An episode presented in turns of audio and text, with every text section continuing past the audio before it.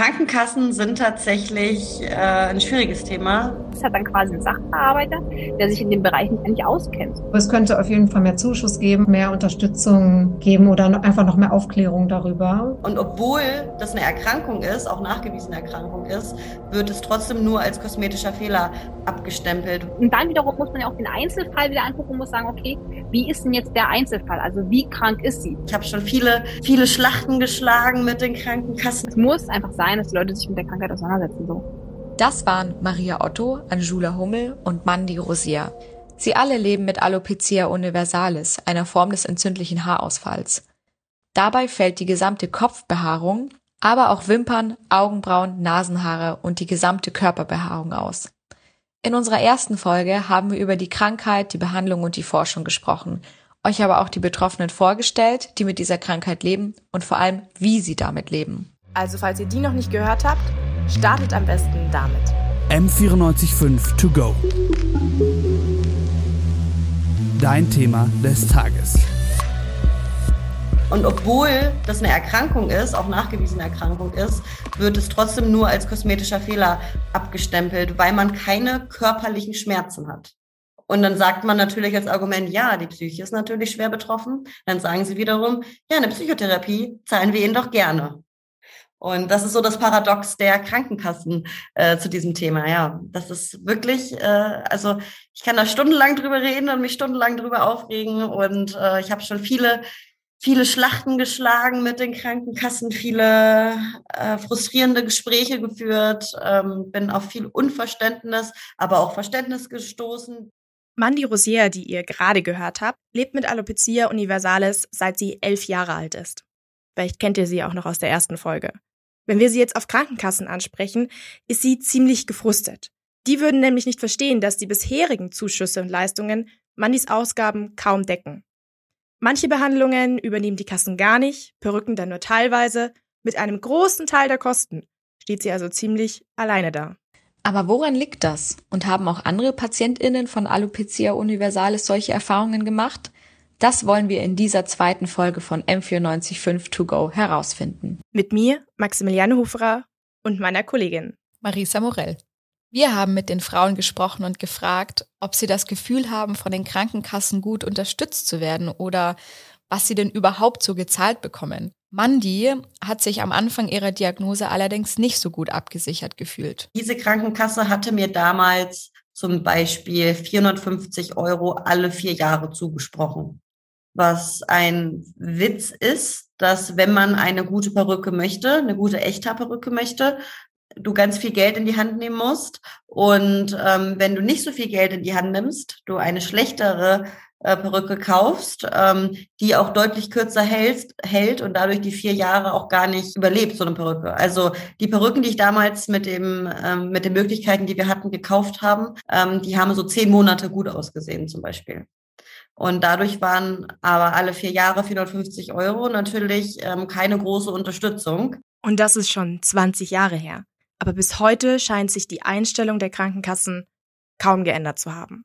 Auch Maria Otto, die auch von Alopecia universalis betroffen ist, findet, dass es bei den Kassen an Wissen und Bewusstsein um diese Krankheit einfach fehlt man merkt ja dann quasi dort in dem Business, dass die halt von der Erkrankung per se keinen Plan haben und gar nicht wissen, glaube ich, was gehört so genau dazu. Und da sitzt halt dann quasi ein Sachbearbeiter, der sich in dem Bereich nicht eigentlich auskennt. So. Und dann denke ich mir aber, ja, aber wenn du bei einer Krankenkasse, die mit dem Thema Gesundheit zu tun hat, ähm, keine Ahnung von der Erkrankung hast, für die du jetzt einen Antrag bearbeitest, dann bist du da falsch.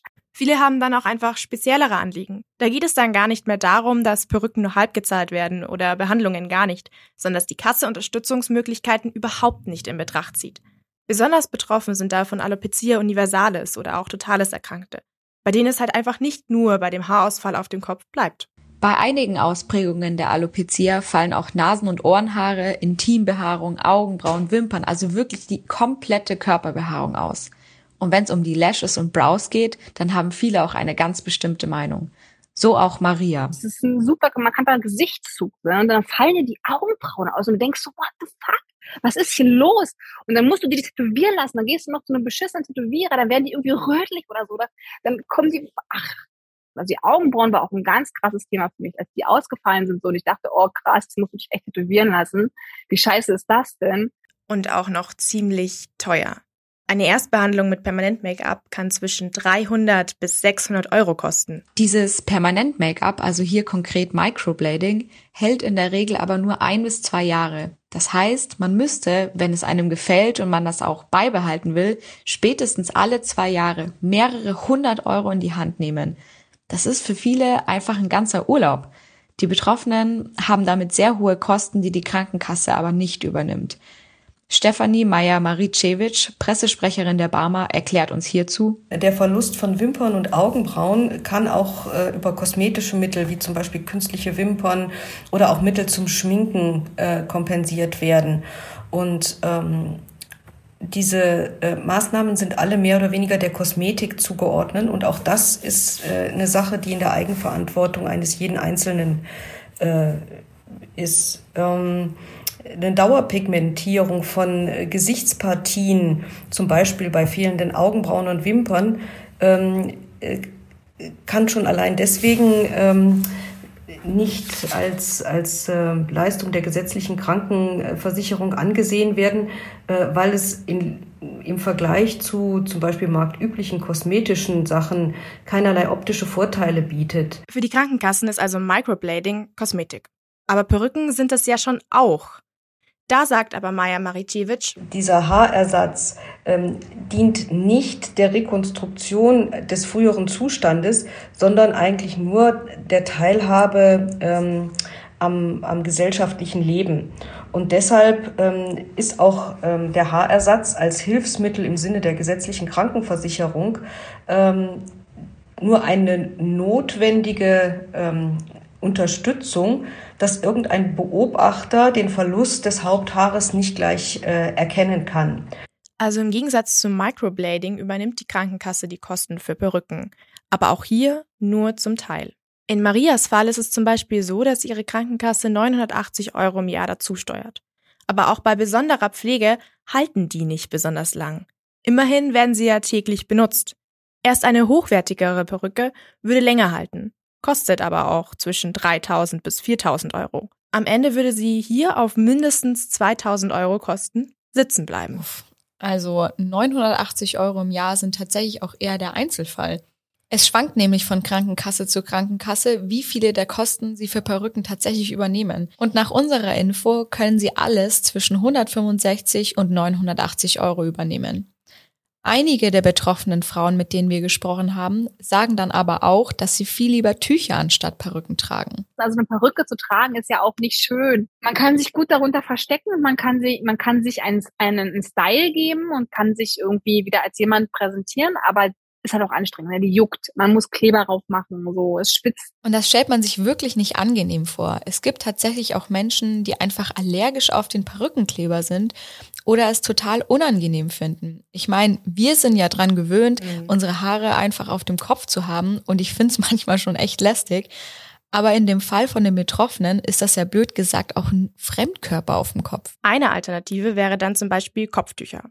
Die werden nicht nur billiger, sondern gerade auch im Herbst und Winter einfach wärmer. Aber wie sieht es dann mit einer Kostenübernahme für Kopftücher aus? Gibt es seitens der Krankenkassen überhaupt Anerkennung für die Ansichten der Betroffenen? Frau Maya Maricevic von der Barmer hat Verständnis dafür weist die Verantwortung aber zurück. Also ich kann das natürlich sehr gut nachvollziehen, dass man sich äh, das auch wünscht und sagt, hier, ähm, ich würde gerne hier ein Kopftuch oder es gibt auch spezielle Turbane, äh, die man tragen kann. Aber die sind eigentlich äh, Gegenstände des alltäglichen Lebens und fallen deshalb einfach nicht in die äh, Versicherungspflicht oder Leistungspflicht der gesetzlichen Krankenversicherung. Ähm, Kopftücher werden von einer Vielzahl von Frauen äh, aus religiösen Gründen oder auch aus modischen Gründen getragen. Und deswegen sind Kopftücher Gebrauchsgegenstände des täglichen Lebens und eigentlich als Kleidungsstück zu betrachten. Und deswegen äh, können wir die Kosten dafür nicht übernehmen. Das sind halt so Sachen, damit beschäftigen sich nicht betroffene Personen gar nicht, weil klar, warum auch? Aber durch mehr Aufklärungsarbeit gäbe es doch ein bisschen mehr Sensibilität und Anerkennung für dieses Problem. Und vielleicht hätte Manni sich dann auch nicht so sehr mit den Krankenkassen herumschlagen müssen. Ich war ganz häufig bei Krankenkassen, habe denen meinen Fall geschildert, habe vom Hausarzt und auch vom Hautarzt eine ärztliche Bescheinigung. ein Rezept für eine Perücke bekommen und auch ein psychologisches Gutachten dafür ähm, vom Psychotherapeuten. Und dennoch zahlen die Krankenkassen immer noch nicht den vollen Preis einer Perücke. So, ähm, spuren wir weiter, bis ich mich irgendwann selber versichert habe und selber gearbeitet habe. Ich habe alle durchtelefoniert, die man so kennt, und habe meine Situation geschildert. Ich habe gesagt, ich habe Kreisrundenhaarausfall. Ähm, was ist Ihr jährlicher, ähm, Ihr jährlicher ähm, Zuschuss zu einer echter Perücke in meinem Fall? Und habe mich dann für die Krankenkasse entschieden, die den höchsten Betrag bezahlt. Es scheint also ein großer Unterschied zwischen den Krankenkassenleistungen und der tatsächlichen finanziellen Belastungen zu liegen. Warum es nicht höhere Leistungen gibt oder die Kriterien nicht angepasst werden, darauf kann die Politik keine klare Antwort geben. Wir können an dieser Stelle auch nur spekulieren, ob es tatsächlich an den finanziellen oder personalen Mängeln liegt, dass sich die Leistungen für Betroffene nicht erhöhen. Man muss hier eben beachten, dass Krankenkassen nicht alleine entscheiden, was gezahlt wird und in welcher Höhe. Also ganz grundsätzlich gibt es ja die Möglichkeit in Deutschland gesetzlich oder eben privat versichert zu sein. Und die privaten Krankenversicherungen zahlen in der Regel wesentlich mehr oder übernehmen Kosten, die die gesetzlichen überhaupt nicht tragen würden. Denn private Krankenversicherungen errechnen ihren Leistungsumfang selbstständig, während gesetzliche Krankenversicherungen sich nach den Vorgaben des gemeinsamen Bundesausschusses, kurz GBA, richten. Um das einfach mal kurz zu erklären, der GBA ist hier für etwa 73 Millionen Menschen in Deutschland zuständig, die gesetzlich krankenversichert sind. Der Ausschuss besteht aus 13 Mitgliedern, unter anderem VertreterInnen von gesetzlichen Krankenkassen. Der GBA legt mit denen innerhalb des vom Gesetzgebers bereits vorgegebenen Rahmens fest, welche Leistungen der medizinischen Versorgung von der gesetzlichen Krankenversicherung im Einzelnen dann genau übernommen werden. Und bei Alopecia ist es jetzt etwas schwierig, wie uns Ann Marini, die Pressesprecherin des GBA, erklärt hat. In dem konkreten Fall ist es leider ein bisschen komplizierter, weil es hier schon eine Vorgabe speziell vom Gesetzgeber im Sozialgesetzbuch 5 gibt. Also im Gesetz steht drin, sogenannte nicht verschreibungspflichtige Arzneimittel sind von der Gesundheitsversorgung ausgeschlossen. Das ist sozusagen die Grundvoraussetzung, also Vorgabe des Gesetzgebers, in dem Fall also Bundestag. Ja. Ähm, gleichzeitig gibt es eine Einschränkung, die der Gesetzgeber hier vorgenommen hat. Und in dem Fall kommen dann wir ins Spiel. Der gemeinsame Bundesausschuss kann Ausnahmen definieren. Allerdings wird auch das eingeschränkt. Es muss sich um eine schwerwiegende Erkrankung handeln und der Wirkstoff, um den es geht, muss ein Therapiestandard bei dieser Erkrankung sein. Bei unserem speziellen Fall jetzt liegt aber genau hier das Problem. Weil zum einen haben wir das Problem, dass hier mit den Wirkstoffen, die im Moment vorhanden sind, die Symptome behandelt werden. Also nicht die eigentliche Autoimmunkrankheit, sondern quasi nur die, das Symptom, was man sichtbar hat, nämlich den Haarausfall. Und wir müssten eigentlich hier über einen Wirkstoff ähm, verhandeln, der wirklich diese Autoimmunkrankheit bei der ansetzt. Das wäre dann wieder eine Möglichkeit, damit wir eine Ausnahmegenehmigung definieren könnten. Also das ist das eine Problem, was wir haben. Das andere ähm, setzt beim Hersteller an. Die meisten Produkte haben ähm, vom Hersteller bei der Zulassung quasi, sind sie als Haarwuchsmittel zugelassen und nicht als ähm, Arzneimittel speziell gegen diese Autoimmunkrankheit. Und das ist auch wieder der Weg, warum, der, warum hier die Vorgaben des Gesetzgebers greifen, dass man nämlich sagt, es ist ein Lifestyle-Arzneimittel, ja, weil es eben nur bei dem Symptom an, ansetzt, ja. Das Ganze ist also echt kompliziert. Die drei Betroffenen, mit denen wir gesprochen haben, sind alle gesetzlich versichert, wie übrigens 90 Prozent der deutschen Bevölkerung. Und es gibt zwar Leistungen für die Betroffenen dieser Autoimmunerkrankung, aber halt bei weitem nicht das, was sie sich wünschen oder tatsächlich auch bräuchten. Damals, als ich angefangen habe, mich damit zu beschäftigen und als ich noch auf Perücken angewiesen war, so in Anführungszeichen, ähm, war es aber schon auf jeden Fall zu wenig. Also ich glaube, es könnte auf jeden Fall noch mehr, auf jeden Fall mehr Zuschuss geben, weil gerade Echthaarperücken sind sehr teuer.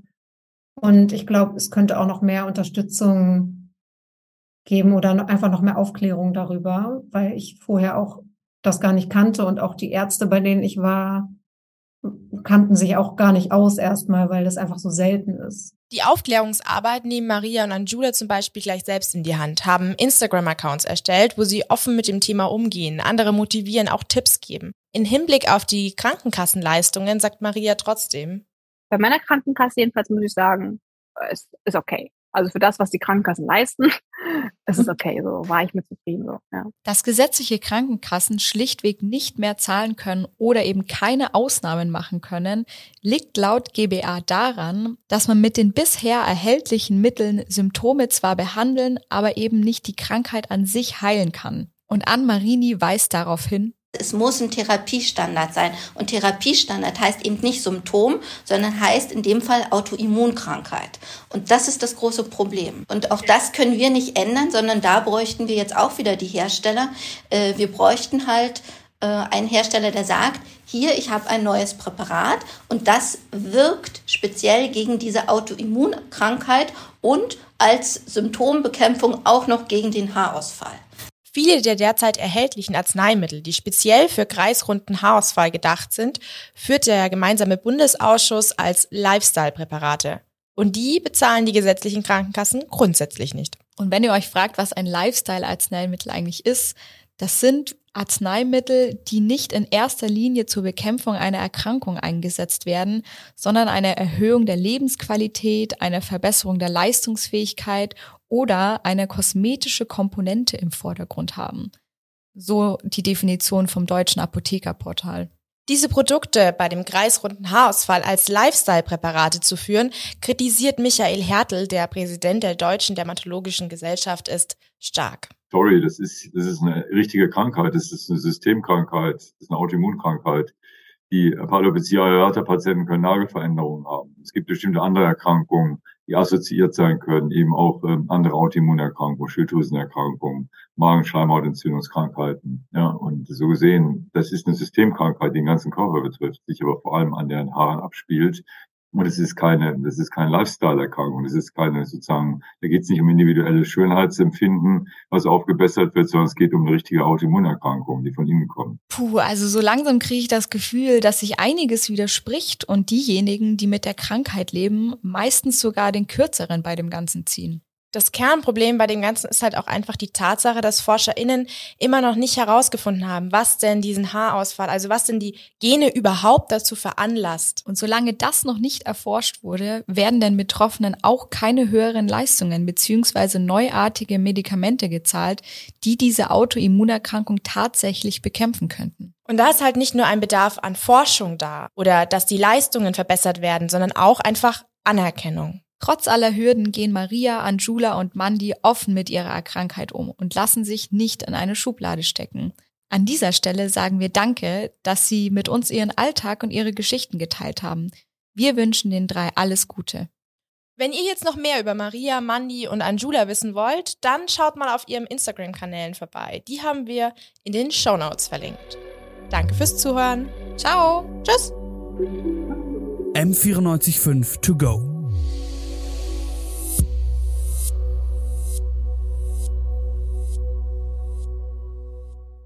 M945 To Go ist eine M945 Produktion. Ein Angebot der Media School Bayern.